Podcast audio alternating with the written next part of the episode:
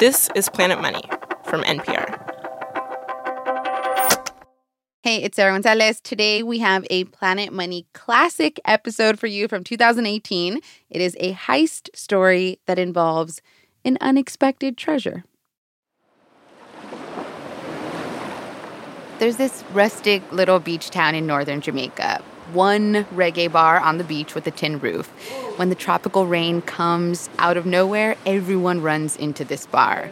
A self described Rasta man is in there singing reggae, calling everyone girlfriend. Girlfriend, from the very first time I bless my eyes on you, girl. It's not the kind of beach town that tourists flock to. This is a local beach. Okay, it's called Silver Sands. And it's because it's white, glistening sand against blue waters. Sandra James loves this water. Oh, live on the beach, a water girl. The waves just calms you. But Sandra feels protective, very specifically, of that white, glistening sand because everyone seems to want it.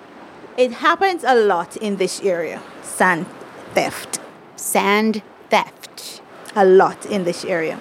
You can hear the trucks at night moving with sand. In Jamaica, sand is valuable. So valuable that a few years ago, just down the road, an entire beach was stolen. Thieves showed up in dump trucks and just took off with the whole thing. Hundreds of tons of powdery white Caribbean sand gone. It happened in 2008, and this sand theft was huge. And not just in Jamaica, it was a warning sign to the world that sand had become this thing worth stealing and smuggling.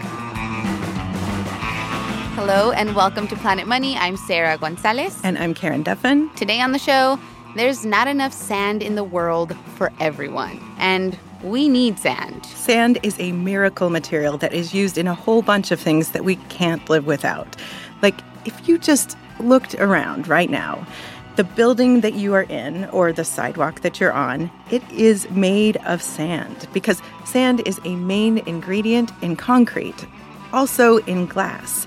So, your cell phones, your windows, that bottle of beer you drank last night, all made out of sand. This episode involves a helicopter sand chase. Death threats. The Queen of England. And teams of scientists who specialize in sand forensics.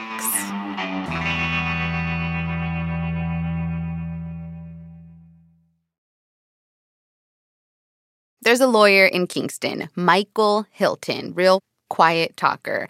Born and raised in Jamaica, claims to be the only person on the island who likes baseball. He's a Yankees fan, and he's modest. And what's your title? Mr. Mr. Is his title lawyer? Attorney at law in private practice. Mr. Bob Marley's lawyer.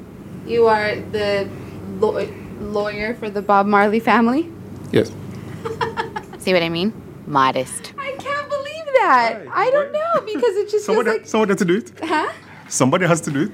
Michael was running what is essentially the Justice Department in Jamaica, and then he decided to go into private practice. And in 2008, he gets a call. A beach has been stolen, taken in the dead of the night, hauled out in dump trucks. So there were witnesses who saw trucks in the night moving sand, but who could not say where the sand was being taken. And Michael Hylton, his job was to find this missing sand. The challenge would be to prove where the sand went, who took it, and who benefited from it. So Michael heads to the scene of the crime, drives down a rocky, overgrown dirt road, goes past herds of goats, and through a mangrove forest. There's a crumbling, medieval looking stone castle on a hill, and peeking out through the beautiful mango trees is that aqua blue Caribbean Sea. And then he sees it. There were holes that were probably 10 feet deep. Oh, there were holes. Well, there were trenches. Deep trenches. Like if someone went down one of these, you probably would not be able to see them. digging trenches like this would require some kind of excavator type of equipment. And was there is was there any way that you can like fill the hole, like just kind of move it around to fill the holes, or No, no, you'd need a lot of new sand to do that. they took almost all the sand with them. So if you were in a boat, you saw water, rows of clawed out sand trenches, and then trees. No beach. The amount that was stolen was not something that you could just hide in some warehouse. It was way too much sand. So Michael thinks there has to be a huge just pile of sand somewhere on this island. They're looking all over Jamaica, but they don't find any big pile of sand. So Michael thinks this sand, it must have been spread out somewhere. And where would sand be spread out? And who has the money to buy a million dollars worth of sand? Beachfront resorts. They become Michael's primary suspects. Given the quantity that was taken, it, it would almost certainly have gone to do beach building. You said it would have likely gone to new beach building. People building beaches that weren't there before. Sometimes sand is also used for sand. Michael sends one of the owners of the stolen beach, a sand scientist, and a justice of the peace on a mission up on a helicopter. The justice of the peace is kind of like a notary whose only job is to corroborate what happens on this helicopter and make sure no one tampers with the evidence. And this scrappy, eagle eyed sand squad, they notice something at two particular hotels. These hotels looked like they were built on beaches that had brown sand. And it kind of looked like white sand had been sprinkled over the brown sand. There'd be an area where the sand was either brown or sparse. And then suddenly there was a very large stretch of new white, expansive sand. And Michael thinks this is my stolen white sand. I just need to prove it. The pilot lands the helicopter on the border of one of these private resorts. The sand scientist runs out, collects some sand samples, and then runs back onto the helicopter. And while they were flying around in helicopters, a guy from the United Nations was wandering around the beaches. Hello, can you hear us over there? Yes, absolutely. Hello, Sarah. This is Pascal. I'm Pascal Peduzzi. I'm from Switzerland. Pascal is with the environmental arm of the United Nations. He happened to be in Jamaica at the time doing research for the UN, talking to the locals. In one village, we people told us that uh, some people came overnight, the, the guns and trucks, and they stole the sand. They stole the beach away overnight. And Pascal studies coastal erosion, so he's used to beaches disappearing, but like over hundreds of years. And here they're telling him a beach vanished overnight? How could that happen? So he starts studying the sand business. And he discovers that this sand theft in Jamaica is just one tiny part of a huge and growing sand shortage. And a ton of money is at stake.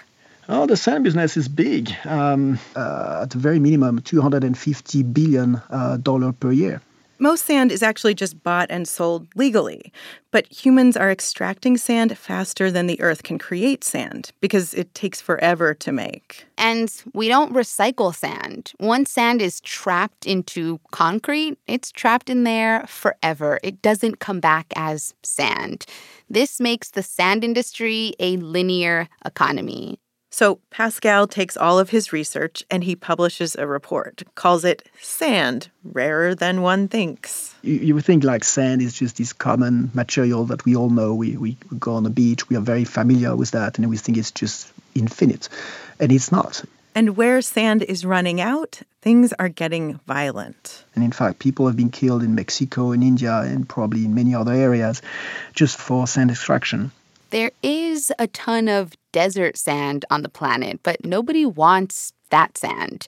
And that's because not all sand is created equal. Desert sand, like from the Sahara, it's too smooth and silky to be used for construction. So, when Dubai, which is, of course, a place surrounded by desert sand, was trying to build the tallest building in the world, they had to import the right kind of sand from Australia. They needed the grainy, gritty kind of sand, the kind that comes from either river bottoms or beaches. That's the good stuff. That's the stuff that can be used for construction and beach replenishment. And Pascal says the biggest sand importer in the world these days is Singapore. They have imported hundreds of millions of tons of sand. Singapore is, in terms of land mass, they don't have a whole whole lot. Where do they put their sand? Oh, they, they do sea reclamation. So they, they take they expand their territory by placing sand in the sea. Singapore dumps all of the sand that it buys onto the edges of the country to make Singapore bigger. Since the 1970s, Singapore has expanded its territory by 20%. It has changed its country's borders. You can see this from satellite images. We can see that by satellite. You, you, what used to be water is now uh, territory with buildings on it. The water in some area has been replaced by buildings, um, and those buildings were built on sand. Singapore used to get all of its sand from Vietnam, Thailand, and Indonesia. But then Vietnam, Thailand, and Indonesia started shrinking. They were literally selling their countries to Singapore. The UN says around 24 Indonesian islands disappeared. They no longer exist because all of their sand went to Singapore. Now, Pascal, he did eventually leave Jamaica, but Michael, he would be on the trail of the missing sand for years. After the break, we go back to Jamaica. Okay, so Michael has suspects beachfront resorts. Two all inclusive luxury resorts are accused of buying the stolen sand. And now, no one thinks that these hotels actually went to the beach and took off with all the sand. The hotels say, we bought this sand legally from a sand mining company.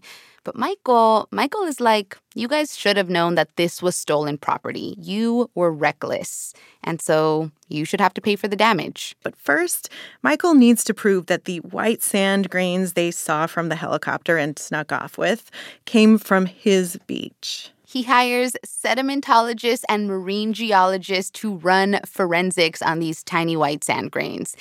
But it gets complicated because these hotels are raking the sand in the middle of the night. They rake the sand? If you go out there at 3 a.m., 4 a.m., they're raking the sand on every inch of sand of the beach. What does that mean? Like they just like smooth it out? Right. So that it doesn't look like people walked on it? Exactly.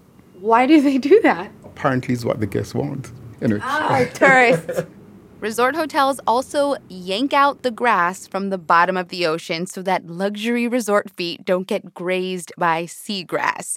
And these tourists who demand their unwalked on sand with no grass, they are messing up Michael's forensic work because the old sand and the new sand are all mixing together.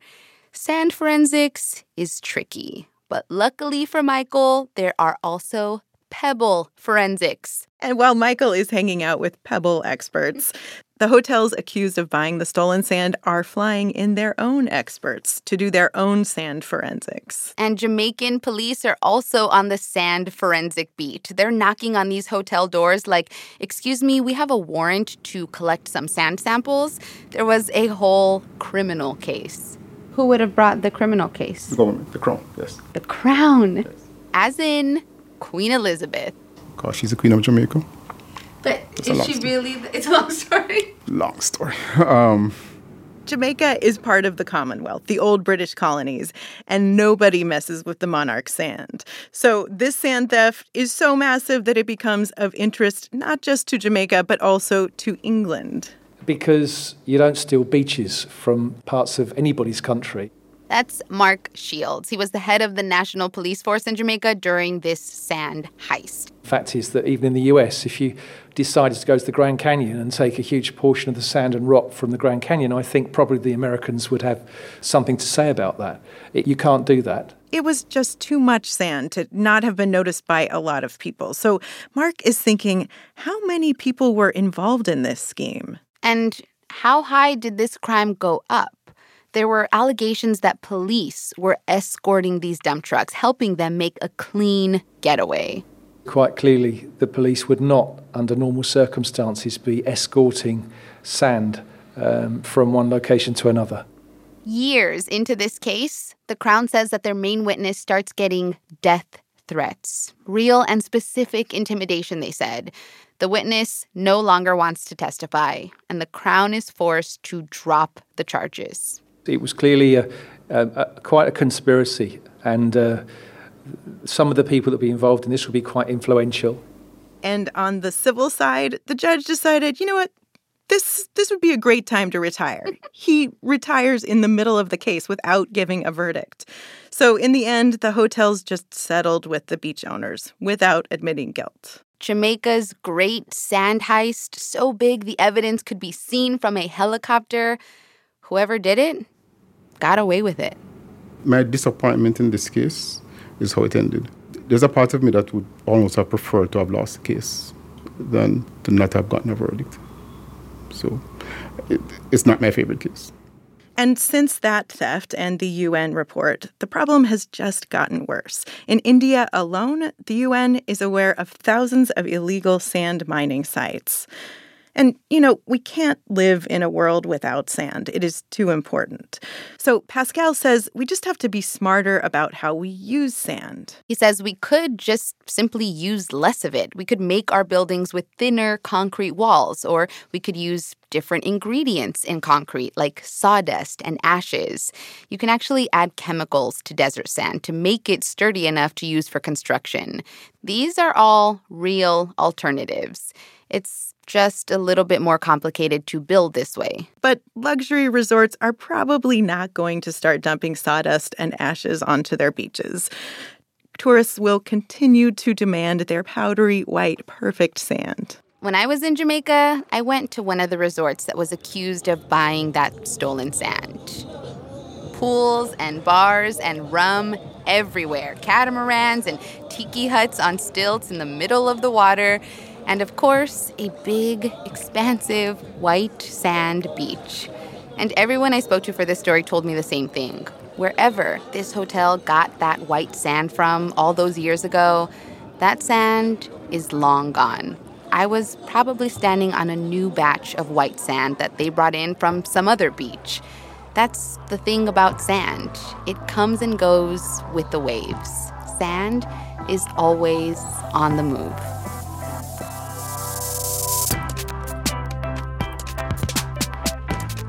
We love to hear what you think of the show. Email us planetmoney at npr.org or find us on Facebook, Twitter, or Instagram. We are at Planet Money. Our show today was produced by Elisa Escarce and Aviva de Kornfeld. Our editor is Bryant Urstadt, and Alex Goldmark is our supervising producer. I'm Sarah Gonzalez. And I'm Karen Duffin. Thanks for listening.